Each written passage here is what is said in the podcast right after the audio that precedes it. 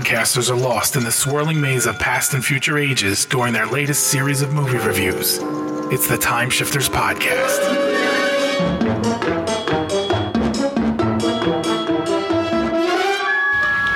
Attempt time travel.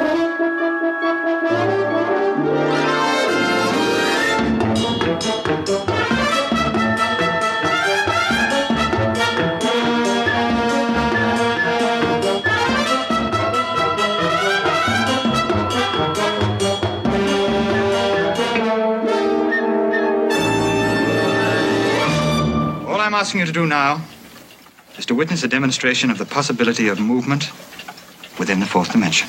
Everyone, and welcome back to Time Shifters, the twenty twenty-two year. Ha- Tom, Happy New Year! Happy New Year, sir! I can't believe it. We I can't believe we made it. Frankly, uh, that, that has yet to be seen. Too, it's way too early in the year to, to see what made it works. It's true. Yeah, the, there there's still plenty of time for this world to end. Uh, maybe the Mayans uh, were just off a little bit. Could be, or maybe we want them to be right. I don't know which. I don't know. Uh, well, t- this is going to be a fun year. We decided we were going to f- pretty much dedicate this entire year to the topic of time travel. This is a subject that I think we both are fans of, unless I'm severely mistaken on your part. No, no, no, no. Uh, but I... I- I, I will always caveat it. I, I kind of have a love-hate relationship with uh, with time travel. I love it as an element, but you can make it go so horribly wrong so easily. That is very true. We will get into that a little bit. Absolutely. I do want to discuss a little bit about our own um, our own thoughts and experience on the subject matter. I did want to briefly, and this is the briefest of brief, give kind of a description of the, the time travel concept in popular media and stuff. There have been stories found in Hindu, Japanese, and Jewish mythology, as well as many others, and it all depicts a character skipping forward in time through mystical means or with little to no explanation at all. One of the most famous of this type of travel is probably the tale of Rip Van Winkle by Washington Irving, which was published in eighteen nineteen, in which a man, after enjoying too much liquor provided by a mysterious Dutchman, falls asleep in the woods and awakens twenty years in the future to find the world very different from when he left and having completely missed the American Revolution. The earliest stories of travel backwards through time can probably be credited to the Chinese. The seventeenth century novel Supplement to the Journey to the West features magical jade gateways that connect points in time. Other early stories include Samuel Madden's Memoirs of the twentieth century, published in seventeen thirty-three, where letters from British ambassadors of the twentieth century are sent back to diplomats of, diplomats of the past, and very famously, Charles Dickens' A Christmas Carol, published in eighteen forty-three, has time travel forward and back.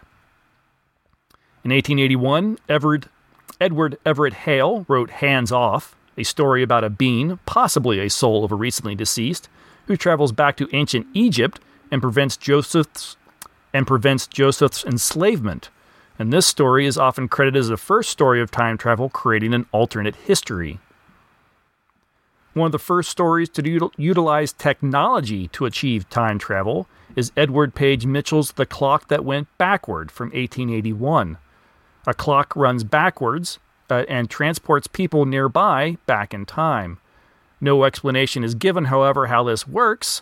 So the real credit may go to Spanish writer Enrique Gaspar and his eighteen eighty-seven story, El Acronopete, that actually uses a vessel purposely built to travel through time.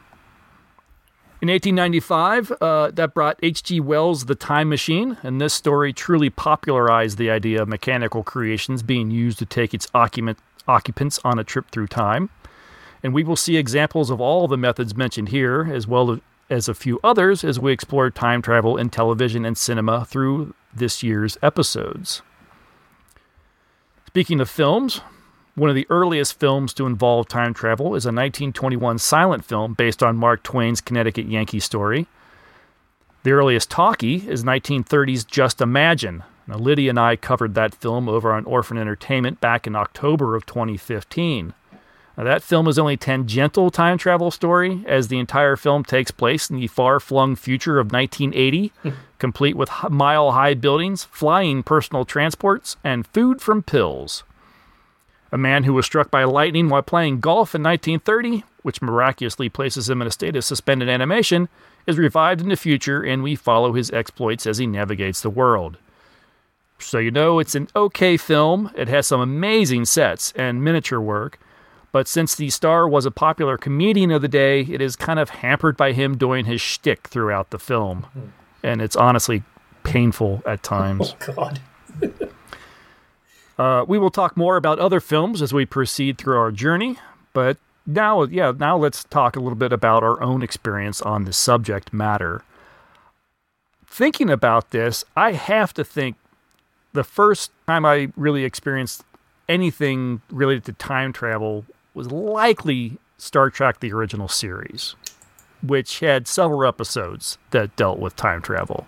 Yeah, I, I mean, as we've been thinking and talking about the, this as a topic, yeah, the, the Guardian of Forever episode is the one that always comes to mind, uh, where I was probably early on um, introduced to time travel as a as a means of storytelling.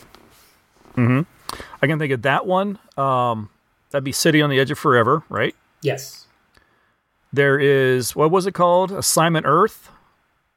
Yes. The... With uh, Gar- Gary Seven and um, Terry Garr. I don't remember her the character's name. Right. No, I don't remember the character's name either. But yeah, the the the one where the Enterprise is in the atmosphere and tracked down by the planes. Oh, that's actually, no. That is that is, another episode altogether? That one comes before, because that that episode starts out with them actually having an accident where they had to like pull away from a star at warp speed and it sent them back in time. That's the first slingshot. Yes, and I'm trying to remember the name of that episode.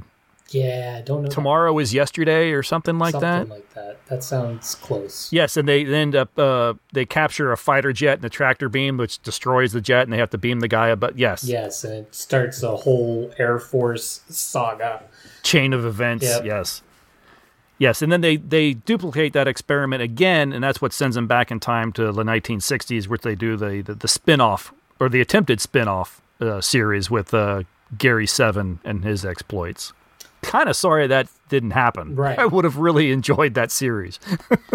And I'd be curious uh, to do the research to see where they got the slingshot effect as a potential means of time travel, because that didn't, not only did Star Trek just continue to hammer at that for the rest of time, like every version of the Enterprise seems to have done a slingshot around something to travel through time in just about every series. But uh, so it became like the way to do it.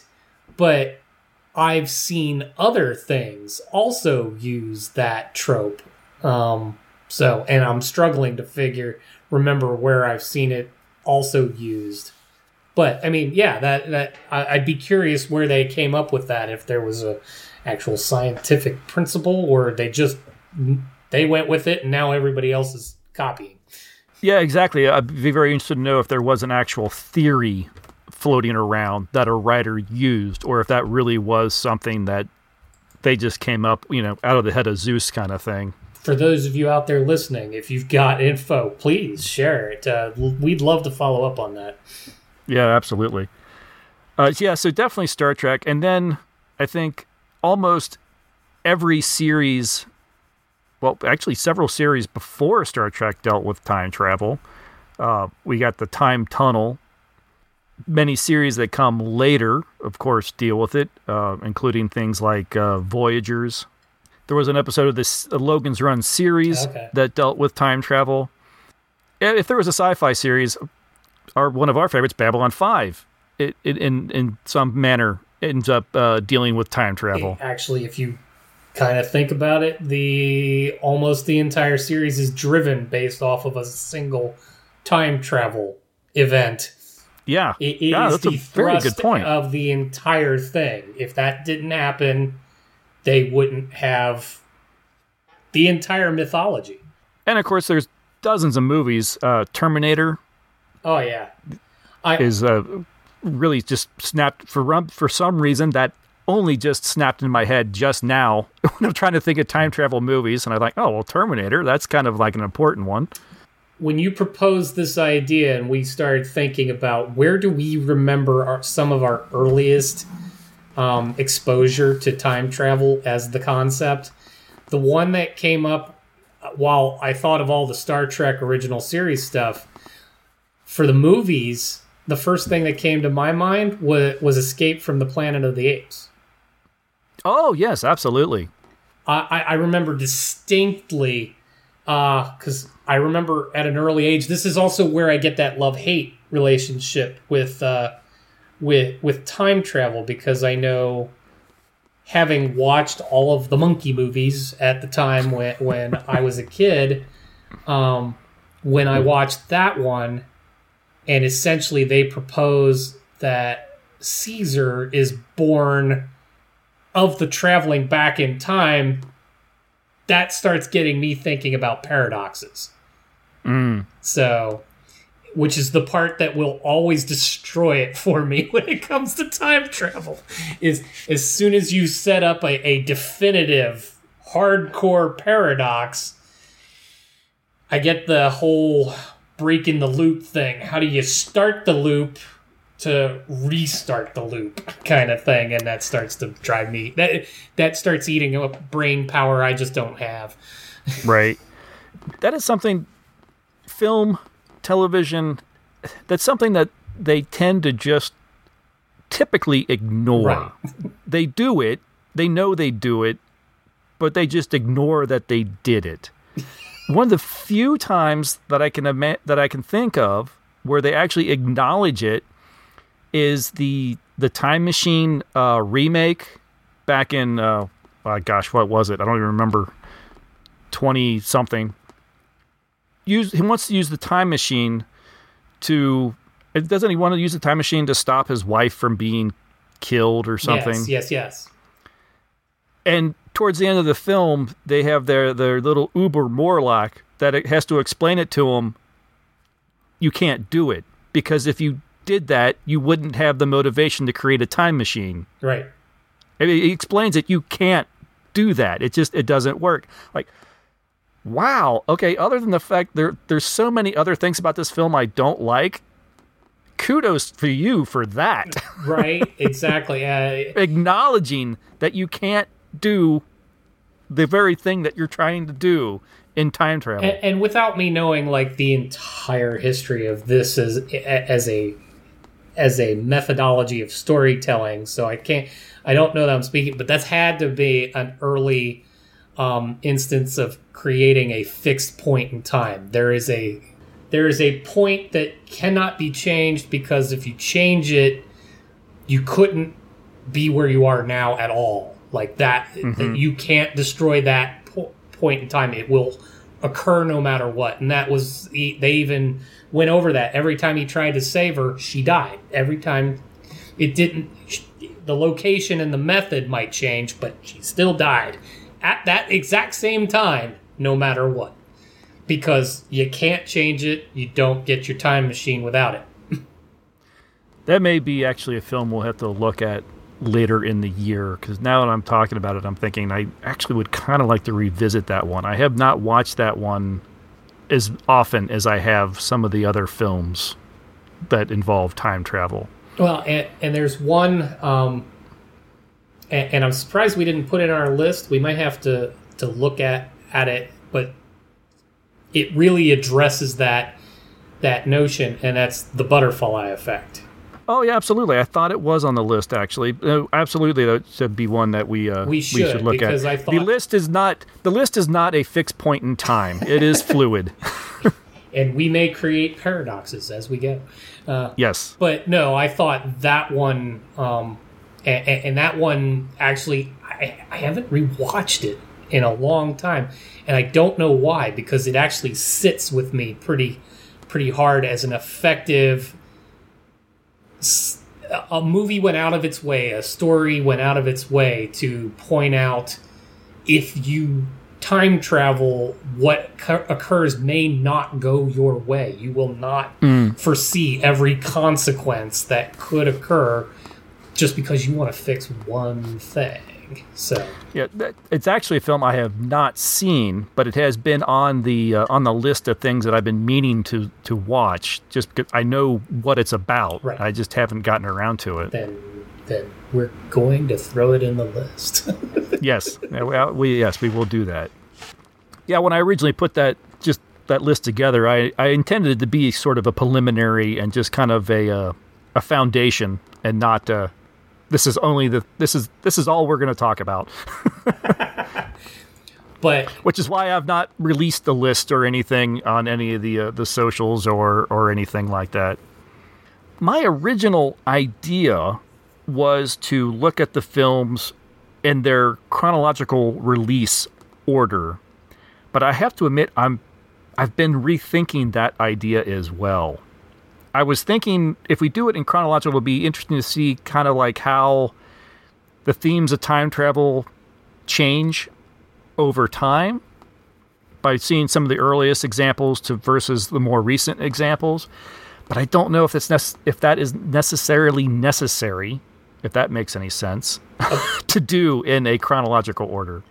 I, I love the notion, and, and we can maybe start that way, but I think uh, this will go this will evolve and get organic, and I re- really anyone out there listening, uh, we'd love to hear um, some of the ones. You never know, you could affect our list. We are mm-hmm. we are set to allow paradox to uh, uh, set itself in to, to all of this. That's the fun of exploring time travel in and of itself, is we can't know it, and what and going going into these films and experiencing uh a storyteller's thought on the matter um can evolve how we think about the next one and the next one and the next one. So yeah yeah I'd really like if any of our listeners have like their favorite television show or episode or movie that deals with time travel, uh if they would suggest that, because it it might be in our list or it might not. And if it's something that sounds really interesting, if it's something you're very passionate about, then it can easily find its way onto the list. And kudos to anyone that comes up with thirty-one horror-based time travel movies. So we can set up our October. Yeah. I actually hadn't thought about that. Oh, God. We're getting it and- out there early. Hadn't thought that far ahead. That that is a challenge to the universe. Well, I also wanted to mention, and I'll I'll mention a few of these films to see if you, uh, how many of them you've seen. Uh, this was not this will not be the first time that the Time Shifters podcast has discussed time travel. No. Uh, obviously, uh, beginning in January of twenty seventeen, then co-host Matt and I we had a lengthy discussion with friend of the show and former co-host Steve on the subject. And we discussed several films related to it. And then over the course of the next several months, we discussed several films uh, related to it, including uh, Primer from two thousand four, uh, nineteen seventy-nine's Time After Time, twenty sixteen's ARC, it's A R Q, in case you're curious, uh, two thousand seven's eleven Minutes Ago, nineteen ninety-two's Free Jack, and nineteen eighty's The Final Countdown. And we did a special episode where we were joined by the hosts of the Test of Time podcast, Alan and James, to discuss nineteen eighty-four's Philadelphia Experiment. So out of those list, those films that we've already discussed, how many of those are you familiar with, Tom? I imagine most of them. Most, if by name, uh, if I many, I would have faded into the background of remembrance. But, I mean, the Philadelphia Experiment and the Final Countdown, yeah, the, those are fairly well ingrained, and I've probably seen them half dozen times each. So, eleven Minutes Ago would be one I definitely would think would be a little bit more obscure for you. Mm-hmm. Um, that was an independent film that I think Steve stumbled on at one point, and we watched and actually spoke to the filmmakers behind it. And it was a real interesting piece because it was a story about a time traveler that would...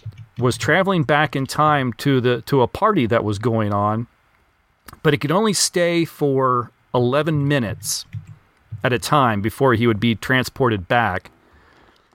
if I remember the entire premise correctly. And the cool thing about this thing was, is the entire thing was filmed in eleven minute single take segments. I think I do know this film. Do you? I think I do, because uh, I think I was fascinated with the premise, but I would love to revisit that. If I saw it, I saw it once, and it's been a while, so. Yeah, I've just got the, uh, they sent a screener uh, copy D V D to me, and that's all that I have. I've never bothered to actually replace it with a legitimate you know, store-bought type uh, uh, copy. But yes, the premise alone, it's, it's an okay film. I, I liked it. Uh, the, certainly the premise behind the film, I think, is more fascinating than the film itself. But that, it was quite the premise, so it it it may may bear a rewatch. I have to think you've seen Free Jack. That's with Emilio Estevez. Yes, no, I I, I, I seem to recall that one, but again, I've seen so many films. That's true. Between you and I, uh, and to think we haven't scratched the surface, but we have watched combined a lot of film. Yeah, absolutely. I admire your restraint to have not mentioned Doctor Who. I haven't mentioned it, and I didn't put any of them on the list or anything, although I was thinking, I was tempted to put some of the theatrical release Doctor Who. Fairly certain you've not seen, like, Doctor Who and the Dalek Invasion of Earth with Peter Cushing. No, uh, I can't say that I have. I know you're only sort of a um, tangentially Doctor Who fan. You're not a huge fan. You've seen some. Yes, no, like I can get into it, but yeah, my my, my love of Doctor Who ebbs and flows. uh, it, it is very contingent on the storytelling and the doctor that's in the seat at the time. I can yeah. be very uh, turned off by a few of them. So this kind of negates a lot of the films that may be on the list. And it's something I want to discuss with you is, do you prefer when the time travel is a player in the storytelling? Because very often it's just the MacGuffin. Right. It's, oh, we're a time traveler. We travel in time. And then it's an adventure that just hap- that is happening because we traveled in time. But the time travel is almost insignificant to it. You could have told the same story without time travelers, just setting the whole thing in that time period. And it's interesting that you, you say it in that way. And why I feel you may have left Doctor Who out a bit, time travel for Doctor Who is exactly that. It is the MacGuffin. It, it is just the thing that happens. You accept that it is, just so that they can get to whichever story they want to tell. Because mm-hmm. it becomes inconsequential wh- where they are in time half the time, because they may be on another world altogether or whatever. So we, we don't act, it doesn't really affect what's going on. And they have as much in their own lore suggested he can't really change anything. So he is just popping in and out, and he can... He can observe. He if there's something that's radical that's caught that could disturb time, he can he may have effect in that. But for the most part, he's just riding the wave and right. visiting wherever. So to that point, I do prefer my my time travel stuff to actually be part of the element of the storytelling. It, it has to have purpose, like. What happens because we're time traveling will affect how the story goes. Mm-hmm. I do like those. And, and, and again, that's where I'll call back to my love-hate relationship, because if they do it well, I am amazed, I am awestruck, and I love it. And if they go completely off the rails and screw it up and make me make the little tick in my head start throbbing too hard, um, then I'm out. and and then I'll get, then I can get angry out, because I'm like, right. no! Well, I think that's something we'll discuss as we talk about each uh, film individually, is the type of time travel. Yes. Whether it is a active participant in the story, or if it is the MacGuffin, and why did they even bother to try to tell a time travel story. Right. So yeah, that's why I think this year is going to be fun, because there's going to be a lot of talk about each story individually is going to be a discussion upon itself about time travel.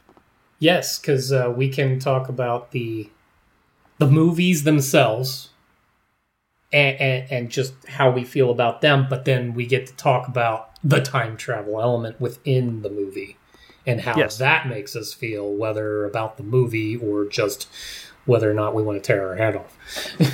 Right.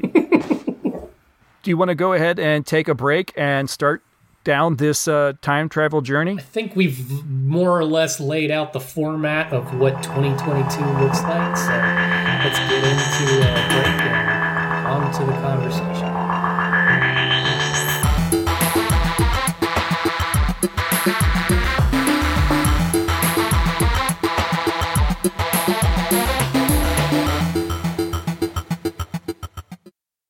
I'm Alan. And I'm James. And we're the hosts of your new favorite podcast, The Test of Time. On our show, we talk about our favorite movies from the past, mostly from the eighties and nineties. There's Forrest Gump, which I hate. Weekend at Bernie's, which I hate. And plenty of movies we both love, but still love to talk about, like Risky Business, Swingers, E T, Big, and more. We talk about the movies and debate if they still hold up today. In other words, do they stand the test of time? So check us out. We're on Apple Podcasts, Spotify, Stitcher, SoundCloud, Google Play, and all the usual podcast places. Check out our website, test of time pod dot com, for a full list. And follow us on Facebook, Twitter, and Instagram at test of time pod. It's Test of Time to subscribe. I can't believe you said that. It's the test of time. James and Alan have to say, do the movies you love still hold up today?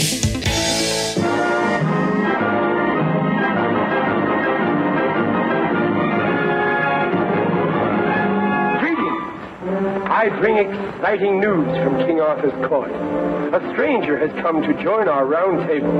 A troubadour from a far-off land called Hollywood. A troublesome but pleasant varlet they call Sir Bing of Crosby. Let me tell you about it. Wait a minute. What Bill Bendix is trying to say is this. Paramount makes entertainment history on a grand scale, presenting the outstanding star of our time as one of the best-loved characters of all time. Mark Twain's immortal jester, the Connecticut Yankee in King Arthur's Court. I have here, Your Majesty, a common, ordinary twig. Presto. Imagine what I could do with the tree. And all the wonderful characters of the book are here with me. William Bendix as Sir Sagramore. Sir Cedric Hardwick as King Arthur. Merlin Pye as Merlin, the mighty magician. Rhonda Fleming as the luscious Lady Alisande. Let's not wait and hope for something more sublime. Never has Bing sung you such rollicking roundelays in such a gorgeous technicolor spectacle. See King Arthur's Round Table in all its glory. The hilarious mix-up when Camelot goes modern. The glittering pageantry of the battle tournament as Bing duels with an armor-plated killer.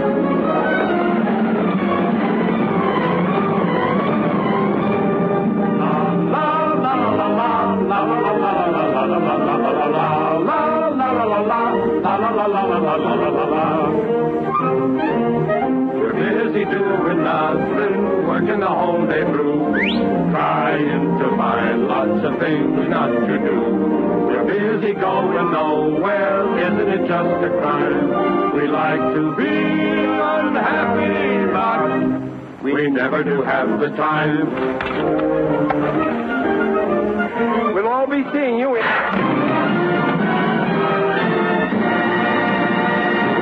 Now, why is the, this the first film we cover in this theme? And why not the previously made film of the same name, or maybe something like The Time Machine, or something else that's more solidly a sci-fi film? Good question. Do we have a good answer? I have an answer. I wanted to begin with one of the earliest films that involves time travel. Now, as we discussed at the top of the show, this is far from the first, but I felt it was kind of one of the more accessible to general audiences, mm-hmm. and maybe one that would be more well-known uh, just in general. And I'm a little bit more of a fan of Bing Crosby than Will Rogers. So We may jump into the time machine and check out the previous film uh, in a later episode, but we shall see.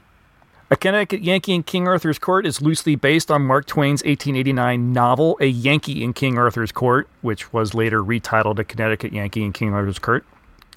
It stars crooner Bing Crosby as Hank Martin, a blacksmith and mechanic who takes a fall from a horse and wakes up in the year five twenty-eight.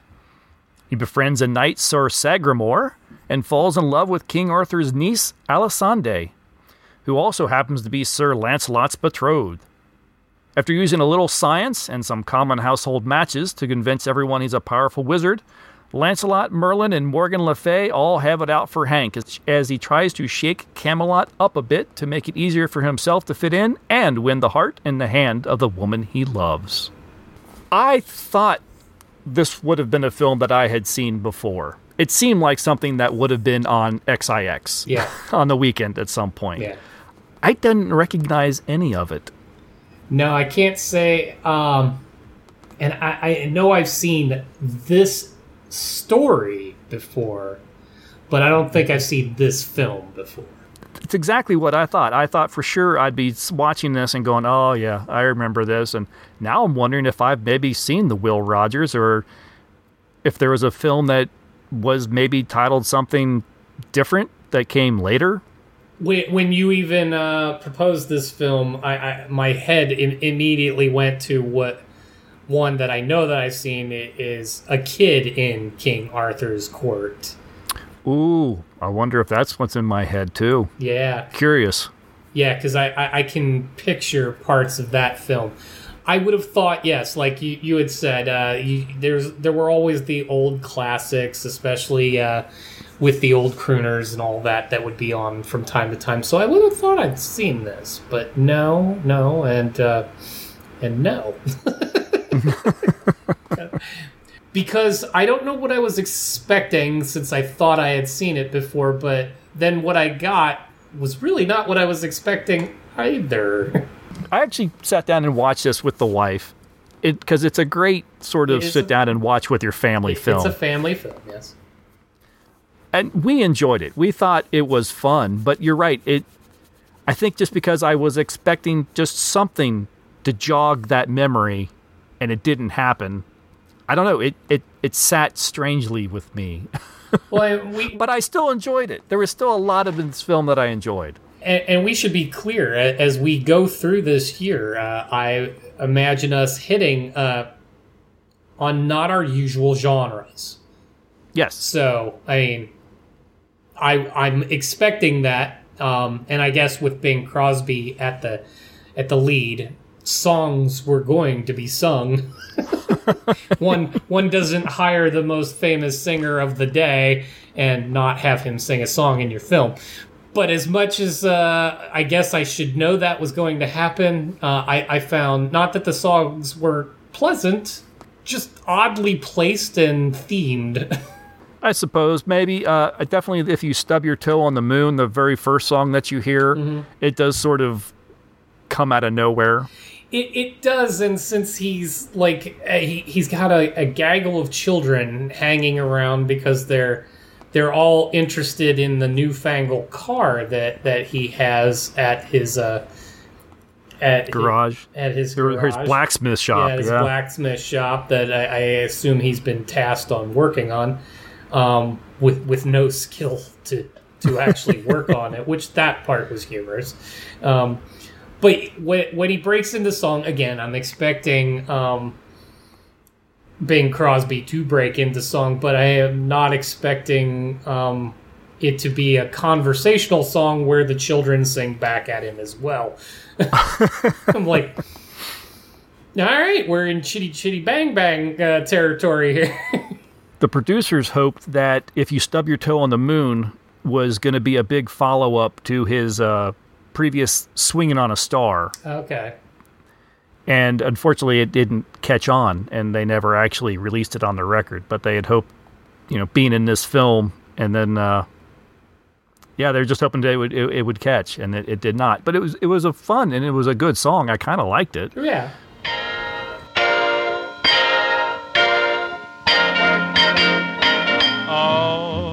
There's nothing to be ashamed of if you stub your toe on the moon. When a dream's at the top of the sky, well, you just have to jump pretty high. But don't give up too soon if you stub your toe on the moon. Now you take Harry Hatches. Who's Harry Hatches? Young Harry Hatches loved making gadgets. Life needs some new things was his claim. Hoped one or two things might bring fame. This is the last time you'll hear his name. Nobody mentions Harry's inventions, but do you think that got him down? Here comes the end when you've gadgets to mend. He's the best repairman in town. Uh, the song that I really liked in this was the one that he sang along with uh, Sagramore and King Arthur as they were traveling the uh, the countryside, the busy doing nothing. That was a great song. La la la la la la la la la la la la la la la la la. We're busy doing nothing, working the whole day through, trying to find lots of things not to do. We're busy going nowhere, isn't it just a crime? We like to be unhappy, but we never do have the time. I have to watch the river to see that it doesn't stop, and stick around the rosebud so they'll know when to pop. Better keep the crickets cheerful, they're really a solemn bunch. Hustle, bustle, and only an hour for lunch. La la la la la la la la la la. It was definitely a cute song and very catchy, but considering the moment in the film and what they're supposed to be doing, I I don't know if it fit the theme of what they were supposed to be doing. like mm.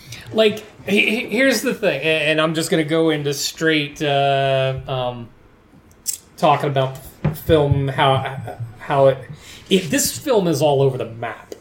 We'll get into the time travel components, but I mean, him acting like a nut one second because apparently he has traveled in time, um, and he's behaving like, uh, well, of course I traveled in time, and now I know everything about King Arthur and all that. We're having that moment. Then we get into the story, and he shows up and uh, get into other elements, but it's now a love story, basically. He's very interested in the girl. The girl kind of puts him off, so now we go into a different story where now he's going to change the nature of government for England by getting the king to get in touch with his people. And then when that goes horribly wrong, we're back into the love story because she's going to try to save him and all that. And then all of a sudden we're out, we're done with the story, and and we're back in reality or whatever the heck is going on. It, like I said, it it was a little all over the map. And while we're talking about things that are all over the map, and maybe maybe this is as good a time as any, there are moments that are uncomfortable uh, you, in this film. I'd say we're in the day and age where we get that... Oh, this is nineteen forty-nine, and people thought a different way. However, it doesn't make it inexcusable that they, they thought in that way. It's just now you kind of know why it was there. It never should have been, but it is, and we can't undo it. Well, the scene that my wife and I were both sitting and cringing during was... Hank has this uh, how-to manual slash almanac, which lets him know how to build any kind of anything that he could possibly need, uh, including apparently a revolver, mm-hmm. which he does. And he leaves lying around, which Sagramore picks up, and then him playing with it and cocking the handle and shaking it, pointing it at himself and at his head. Literally and trying pulling to... on it with the barrel pointed at his chest. Yes. There, we're just like, aha, this, mm, no. no. That's very, mm. No, and I, I, I'm certain for the day that was hysterical. It, yeah, especially that sit down, sit the kids down and watch the guy have fun with the gun. Yes. Yeah, uh, well, and uh, it was the kids of that that period that were the ones that had the sense, because when the first time they heard one go off, they ran for the hills um, and should have just kept going. Um, I'm surprised that's the first one that you brought up, because I had another cringeworthy moment. All right, please. What was yours? The safety pin. Okay. He is... He has pulled out a safety pin, and, and Sandy, as he's calling her, um, he is showing her how, what you can use the safety pin for. And, and he takes her neckerchief and instantly fashions what what's a diaper. She didn't catch on to that right away. That one wasn't the problem. But then at some point, he takes said, uh, said construct and he puts it on his head and calls it the Aunt Jemima. Oh, yes. And like, oh! Yeah, that, that was also... Really? Like, again, knowing the point in time, but why? Why even then? What was... what That was completely unnecessary. And yes. Didn't entirely make sense either, but... But, yeah, that one really kind of... The the gun was terrible too, but that was that the safety pin one happened first, and that one already kind of set me on edge. Like, you introduced a racist moment for absolutely no reason. In in a in a film with entirely white cast. Yes, an entirely white cast. I mean, literally, you had no reason to have this conversation, and the woman you're talking to is supposed to be from the year five hundred, whatever, and she has no idea what you're talking about anyway. Yeah, the the only way that scene could have been worse is if the then, for no reason whatsoever, a black actor actress shows up and, and oh, and thinks it's a really great I- right. thing to, yeah, to no, wear well, thank or something. God they yeah. didn't do that. That that would have been, I'm sorry, Chris, we're not going to talk about this film. I can't do it. Aside from cringeworthy moments, I have to ask you, uh, Bing is a charming gentleman. He, he, uh, there's a reason he did movies. Yeah, I understand as a human being, maybe not necessarily the greatest of guys, um, from some of the stories that one hears. Um, but all that that aside, uh, in this telling, for a man that, that is apparently traveled well into the past, he seems a little too comfortable. Yeah, he, once he realizes what's happened, he takes it all in stride way too easily. And takes charge way, way too easily. Like, I, I, I get maybe when he figures where there's a moment or two here and there, but yeah, he doesn't see... Like, he's ready to settle down. This is not a problem for him. Set me up a smithy shop. I'll be fine. That's all I need. Yeah. Just from what I understand of the story, it is supposed to be that whole fish out of water um, kind of story. And it was very much not that, because he was not a fish out of water. Um, it was more like uh, uh, big fish in big pond goes gets to be big fish in little pond. Right. Yeah. Everyone else is extremely awkward around him. Yeah. And he's just him. They're a little too um, accepting, accepting uh, of him, because, quite frankly, that's kind of the time period one tends to burn people, for, which is what they were setting out to do were- at the beginning. Yeah, exactly. They're going to burn him as a as a beast or a whatever, and he convinces him that he's a sorcerer. Sagamore's t- tale was actually fairly entertaining for having caught caught a man sleeping under a tree. Yes. Yeah, he was, Sagramore shouldn't have been a knight. He should have been a storyteller. Absolutely. If nothing else, he, he was fairly entertaining through through the film. I did kind of get a kick out of the fact that this film, and it's one of the first times I think I've ever seen it, where Merlin is depicted as, as just a charlatan. Yeah. And a bad guy, but a charlatan. Yeah. He's not a wizard. He doesn't know anything. No, he's completely inept, and all he does is say stuff, and not even remotely accurately. Yeah. But everybody's okay with it. Yeah, it's very strange. I thought, wow, I've, I don't know if I've ever seen that before. Yeah, you don't usually get the uh, Morgan Le Fay is on Merlin's side kind of thing, and vice versa. That's not traditionally how that story goes. Uh, how did you like uh, Bing Crosby uh, jazzing up the uh, the the court band? That uh, that was that was pretty cute. I, I kind of enjoyed that. that it, I, once you have to just go ahead. All right, he doesn't care that he's here, and he's just gonna own it. All right, and he's gonna take over. But yeah, when he was uh, tweaking the band so he could get the kind of sound, so he could so he could sing his song. Uh, that that's that was super cute. I liked that a lot. I also liked uh, once uh, he introduced, uh, at least for his time period, modern dancing. Um, no, cheek to cheek, cheek to cheek, which was scandalous. Um, yes. But they all got on board with it pretty quick. I did like that. He's dancing with, you know, Arthur's favorite niece, cheek to cheek, and everyone is staring and they're shocked, and Merlin's there, ah, this will be his undoing. Yeah. And then Arthur takes a look at the really attractive girl standing next to her. Ah, okay. Seems like a good excuse to get dancing in on this. Yeah. That was brilliant. Uh, yeah, no, in fact, the, the, the king himself is a truly entertaining character all the way through the film. So he goes from sort of being, you know, the, the doddering old king, but then when they kind of get him out and about, yeah, and, uh, you know, his cold clears up a little bit and everything, and just his... um. His demeanor and his manner, I just really enjoyed. When he's in the peasant's clothes, and he we're like, oh, we're not alone. He's He's got, you know, flea-infested clothes.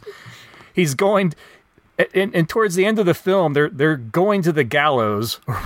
You know, uh, and he's like, I'm determined to get this flea before I die. I thought that was so great. Yeah, no, he, he, he was awesome. Um I, I have to say, in, in our current in our current time period, though, um, watching that man cough and sneeze every minute, it, it, started, it started to send a shiver up my spine. I'm like, stop it! Where's your mask, dude? Get your mask on, man! What the hell? Oh, I also liked when they're they're heading up to the chopping block there, mm-hmm. and, and, and there's just a long line. And you hear you hear a whack, and the crowd scream, you know, applauds, and you just you see the line move forward. Whack, the crowd applauds, whatever. And Bing's, or let's say the King's first, and then there's Bing Crosby, and then it's like their turn, and Bing's like, oh, after you. I mean, no sense to stand on formality. Well, I like that too, but then I have another feeling about that whole scene, because uh, Bing's in his little book, and he's formulating his plan on how to save the day. Do we not care that two or three other people just had their head lobbed off? Right in front of them. Yeah. They all... This is the feel-good family film, and we are literally listening to heads roll. And everybody's okay with that. He even he even talks them into letting all of the prisoners go, except for those three suckers that just, that just lost their lives. Way to go, Bing! That's a hero. Yep. um, there are some great little play with the uh, dialogue in this. Of course, everyone in the in five twenty-eight is speaking in very kind of, or at least in the film's version of mm-hmm. Old English. Yeah, doused, you know, deny it, and Bing's like, I doused. it it did make for at least an effect. Uh, uh, an effective and cute comedy. Uh, they, mm-hmm. they they were playing off... Everybody was playing off of each other pretty well, so... Yeah. No, it was a, it was a really great cast. Uh, aside from Bing Crosby, I should mention some of the other cast members here. Mm-hmm. Uh, we had uh, Rhonda Fleming as Alisande, or Sandy, uh, Sir Cedric Hardwick as uh, King Arthur, and William Bendix as Sir Sagramore. Um, I've seen William Bendix before as a name I recognized. He was in another film that we covered over on Orphan Entertainment years ago. starred alongside um, James Cagney. He's real popular. He was famous for uh, a television series called The Life of Riley, I believe it was. And uh, so he was a uh, a comedic actor, and so he was perfect for Sagramore for being the sort of uh, second banana and the uh, the comedy uh, man in this. Now, I, I can't let the cast go without talking about such a small part. Very. A- Alan Napier.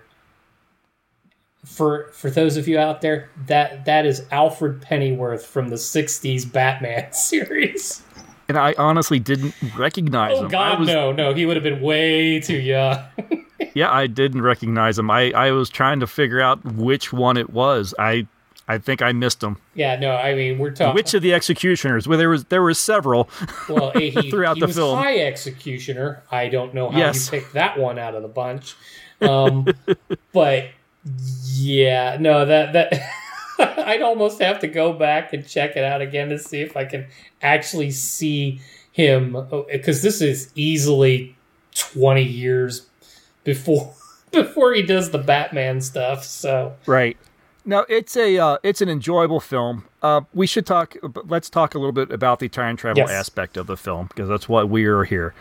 This is very much like some of the uh, earliest examples that I was discussing, uh, sort of the, the the Rip Van Winkles or the uh, some of the early Chinese and Hindu and that sort of, where someone just suddenly finds himself in another time. Yes, no explanation on the mechanism of how they that came to be, or.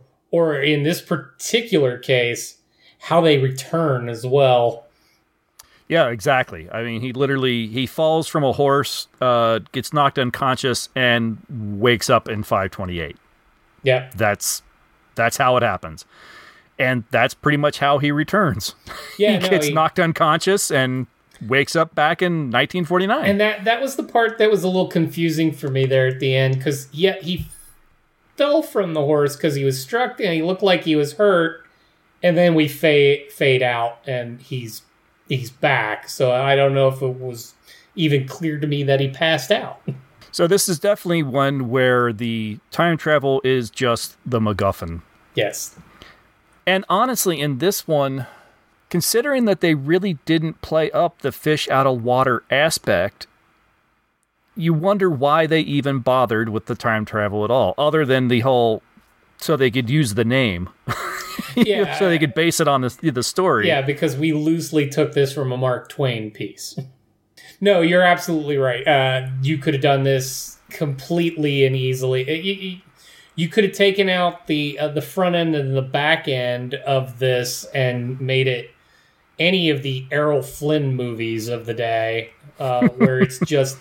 set, and it didn't even need to be King Arthur. Uh, it could have just made this a medieval story comedy thing where Bing, Bing manages to figure out how to get himself out of a scrape with with the the royalty at the time, learns a way to teach them about a new way of thinking, and then gets the girl in the end. You could have eliminated the rest and not even called it time travel. And it's also one of the time travels that, except for certain pieces of evidence, you could question whether it happened or not. Right, yeah, because uh, it almost has more of that... Um, in fact, I kept thinking of it heavily, particularly with the three of them singing their song and going down a trail. Um Uh, I was having more of a Wizard of Oz moment with this. That, very much. That, and you were there, and you were there? Exactly. So, yeah, especially the coming out of it. And, and I mean, it's clear that uh, the man in the bed, to wit, uh, Lord Pendragon, um, that he is imparting his tale to, which it's completely unclear why or how he got to go see him in the first place. I, we get that... Yes, he tra- supposedly traveled in time and all that, but why this particular guy would want to see him and hear his story, they didn't really kind of cover that at all. Um, but all of that just to get to the fact that uh, the, the guy is a doppelganger for for Arthur Pendragon, and so is his niece. Well, my only thought is that perhaps, you know, he was down taking the tour of the castle and he was commenting on, you know, all the, the shields and commenting on, no, no, that was a, that's a bullet hole, not a, you know, right. this and that. And kind of annoying the tour guide, and that maybe someone passed on information that there was someone causing trouble to the owner of the castle. I'm completely making things up. The film does end with meeting the uh, the Lord Pendragon's niece, who is, yes, is a uh, turns out is Sandy. How did you know my name? And has perf- and has perfected the wink that he was trying to teach his Sandy in five twenty-eight. Yeah, talk about a labored callback. Because they, they really pushed that wink hard at the early part of him being there just to call it back at the end. Nah, well, this was a very tentative toe dip into the time travel, I think. But to start, I don't know. I, I really just didn't want to Uh, jump into the deep end with something. I wanted something light to start the topic out and to start the year, and I think this certainly fit the bill. Well, yeah, and, and not to mention, it, it's really super interesting to to visit the early iterations of time travel in in pop culture and film. Um, like this, uh, like yes, there is another version of this that predates it by twenty years as well. Um, uh, I think you said it was from the twenties, wasn't it? The Wil- uh, there was a silent in the twenties, and there was a, another a talkie in the thirties. Okay, so we've got ten and twenty years apart from this film, essentially. Um, so while yes, there's some earlier iteration of time travel, this this is your first maybe fully accessible version of time travel in, in a very more popular Um, portrayal, because obviously you've got big name actors involved in this. Um, so this would have been the one that a lot of people would have probably gone, hey, I saw my first time travel movie. Exactly, yes. And it being a musical, it's in color. That definitely helps. nineteen forty-nine and in color, I mean, that's still a bit of a rarity. So yes, um, while this won't hit hard on the topic of time travel in and of itself, like we said, this this could have been any film without it, and it gone off just the same way, other than the, maybe the pistol. Which but could have easily left that behind. Could have made him some sort of sage that, hey, I came up with gunpowder. We didn't even they didn't even get into how he made the damn bullets. It was in the, it was in the book. I, I, I not not not to harp on that, but I had to. I had to laugh as he was literally just using a hammer uh, on the on his pistol as he was supposedly finishing it up. I'm like, really? Uh, you're you're banging it out uh, as it's essentially finished? You didn't do that as before when you were putting it together. Anyway, um, but yeah, no, th- this was a nice, lighthearted first attempt at. Uh, talking about time travel in a place where you wouldn't necessarily have thought to have gotten it. Yes. All right. Well, I think that is going to do it for a Connecticut Yankee in King Arthur's Court from nineteen forty-nine. So with the uh, magic words of Walla Walla, Washington and Saskatchewan, we'll bring this show to an end, and we will uh, discuss what we will be covering next. I think we'll we'll do most of the discussions offline as far as what we're going to be covering next, for at least for the time being, until we get things hammered out a little bit. Um, so it'll be a little bit of a surprise. I will let everybody know on the social medias what that will be before we actually uh, record about it. And just so you know, because I've I've been saying now for several episodes, oh yeah, if you follow me on the socials, and I've yet to really truly give links to any of that. I've added, I finally put together a link tree, and that link will be in the show notes, and that will get you to all the different social media accounts and websites where you can find the information on the show and uh, all that stuff, and the, my quick little uh, reviews of films that I come across and, and such. So yeah, finally getting around to making things a little simpler. So yeah, that's going to do it. Thank you, everyone, for listening. We'll be back in a couple weeks. And uh, until then, bye. See ya.